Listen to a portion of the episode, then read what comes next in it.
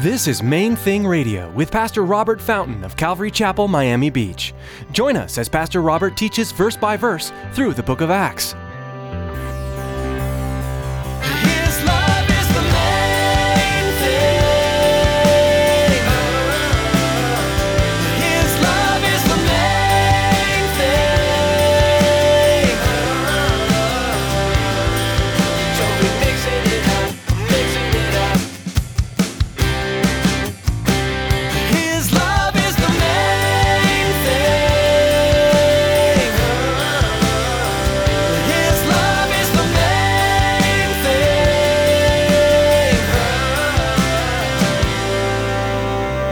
Jesus said, No one can serve two masters. Either he will hate the one and love the other, or else he'll be loyal to the one and despise the other. You cannot serve God and mammon. It can't be done. You cannot possibly be loyal to money, financial success, and be loyal to Jesus Christ at the same time. It won't work. I didn't say that, Jesus did. He says you have to choose where your allegiance is going to lie. In a society that's so focused on worldly treasures, it's tempting for us as believers to get caught up in this also. Today, Pastor Robert reminds us that we can't serve Jesus and financial gain. We must choose where our loyalty will lie. When you realize that all you have is from God, you'll be more willing to serve Him with your money.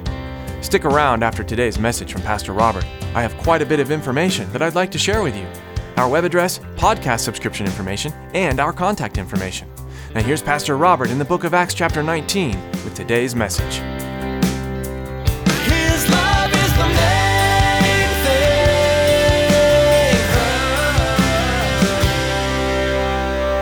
thing. You could worship anybody else. They didn't care. You could worship as many different gods as you wanted, but Caesar needed to be one of them. And these Asiarchs apparently either had converted, and I kind of doubt that, just because of the fact that it'd be really hard to continue to represent Caesar as a god and also follow Christ. You know what I'm saying? It'd be impossible. But it seems that what was going on is that Paul was ministering to them. That's fascinating in and of itself. The fact that he didn't slam them, he didn't condemn them and attack them. You don't make friends that way, right? And yet, they thought enough of him and were concerned enough for him that they sent a message to him begging him not to go into the theater. So it seems they were at least on the path to conversion, on the path to, uh, to accepting Christ. Verse 32 says, Some therefore cried one thing and some another. For the assembly was confused. Most of them didn't know why they had come together. You just had a mob mentality there in the theater. Some knew what it was about, and others were just there because you enjoy the adrenaline and the emotion. A lot of people screaming, and the rest come in to find out what everybody's screaming about. Verse 33 says, They drew Alexander out of the multitude, the Jews putting him forward. And Alexander motioned with his hand, wanted to make his defense to the people. But when they found out he was a Jew, all with one voice cried out for about two hours Great is Diana of the Ephesians. When the city clerk had quieted the crowd, he said, Men of Ephesus, what man is there who does not know that the city of the Ephesians is temple guardian of the great goddess Diana and of the image which fell down from Zeus? Therefore, since these things cannot be denied, you ought to be quiet and do nothing rashly. For you've brought these men here who are neither robbers of temples nor blasphemers of your goddess. Therefore, if Demetrius and his fellow craftsmen have a case against anyone, the courts are open, and there are proconsuls. Let them bring charges against one another. But if you have any other inquiry to make, it should be determined in the lawful assembly, for we are in danger of being called in question for today's uproar, there being no reason which we may give to account for this disorderly gathering. When he'd said these things, he dismissed the assembly. This city clerk was another official of Rome, and apparently they knew who he was. You know, this wasn't a small town.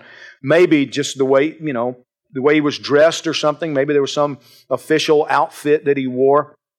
We think of a clerk as someone who, you know, sits behind a desk or not an executive kind of a position, but in this context and, and in the Roman world, the city clerk, it was a position of importance. It was a position of authority. And so when he stepped up, They're in the theater, which, by the way, you know, the, one of the unique things about it, we visit one in Caesarea. When you go to Israel, one of the places they take you is a theater there on the, literally on the Mediterranean coast. It, it backs almost right up to the Mediterranean in Caesarea, where the Roman governor's palace was for Judea. That theater, it's not as large as this one. It still probably seats several thousand people, and they've restored it. You can stand on the stage and without a sound system speak in a normal voice, and everybody can hear you. It's, the acoustics are just amazing. And, you know, when you don't have a sound system, you have to create something like that if, if you want to be able to speak to large groups of people. And so they, they did that. And so this guy steps up and he says, Now, you folks need to calm down because these men have done nothing to justify this riot. And we're going to be in trouble.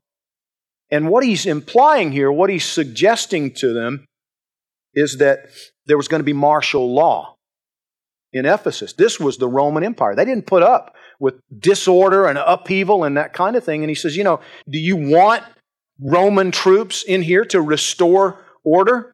We can't give a good reason for this. If you have a complaint, take it to court. If you have some legitimate dispute, then go to the courts, go to the proconsuls. They're available and deal with this the right way. But for now, you need to be quiet and go home before you get yourselves into trouble. And so they, they did. They all scattered, they, they went home, and, and that was that. But as we consider this story and you know this event and what was taking place here i see a couple of applications that i think we can draw out of it to apply to our lives the first one is this. I want you to take note of the fact that the worship of artemis was a moneymaker. Did you catch that? It was a moneymaker. The worship of artemis in ephesus was a moneymaker. The first thing out of this guy's mouth what was demetrius's problem with paul? We make a lot of money with this. That's the pro- you know this guy's turning people away and they're not buying our stuff anymore. They're not buying our little silver images anymore. Not only that, before you know it, they're not even going to be coming to the temple is going to be in disrepute. In other words, nobody's going to be coming to even look at the temple. This is going to be a disaster unless we do something. Worship was a moneymaker. Now, folks, that's a problem. When worship is a moneymaker, the wrong God is being served. That's always true. Always. Now, they claim to be worried about Diana, right? They weren't. They were worried about mammon. In Matthew chapter 6, flip over there real quick. Jesus is the one who brings that demon to our attention. Matthew 6, verse 24. And this is Jesus himself teaching, part of what we commonly know as the Sermons on the Mount. Jesus said, No one can serve two masters. Either he will hate the one and love the other, or else he will be loyal to the one and despise the other. You cannot serve God and mammon. It can't be done. You cannot possibly be loyal to money, financial success, and be loyal to Jesus Christ at the same time. It won't work. I didn't say that, Jesus did. He says you have to choose where your allegiance is going to lie, where your loyalty is going to be vested. You're going to be loyal to one and despise the other. That's just the way it is. You don't have to like it, you just have to understand it. This is truth. He goes on, though.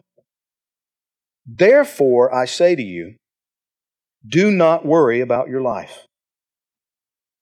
What you'll eat, what you'll drink, or about your body, what you'll put on, what you'll wear. Is not life more than food? Body more than clothing? And then he goes on. He says, Look at the birds of the air. Consider the lilies of the field. He's, he's like, Look at how God takes care of his creation. We're the only ones that worry about these things. The lilies don't worry. The flowers don't worry. The birds, they don't worry about it. Verse 30 If God so clothes the grass of the field, which today is, and tomorrow is thrown into the oven, will not He much more clothe you, O you of little faith? Therefore, do not worry, saying, What shall we eat, or what shall we drink, or what shall we wear?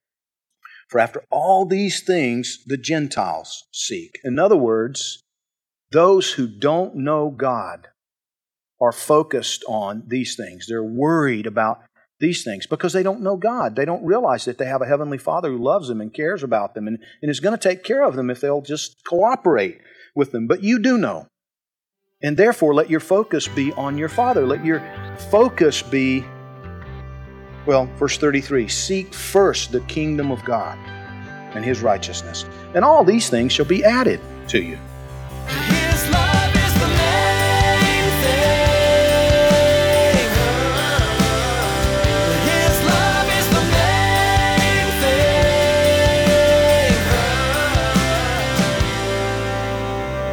thing. Thanks for tuning in today for another edition of Main Thing Radio. We hope Pastor Robert's teaching has encouraged you personally and brought you to a deeper understanding of your Savior.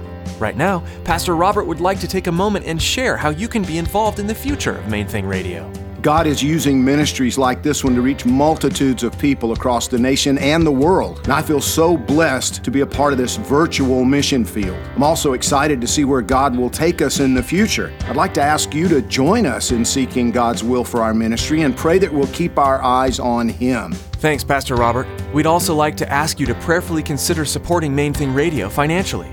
For donations of $20 or more, we have a special thank you gift to send you. This month's gift is Pastor Levi Lusko's book, Through the Eyes of a Lion Facing Impossible Pain, Finding Incredible Power. Our lives are not free from pain, even when we're following Jesus with all our hearts. Pastor Levi's book shares how we can still find hope in this world that's filled with pain and suffering. For more information or to contribute, visit mainthingradio.com and click on Donate at the top of the page. That's all for today, but join us again next time to dive into the Word of God, right here on Main Thing Radio.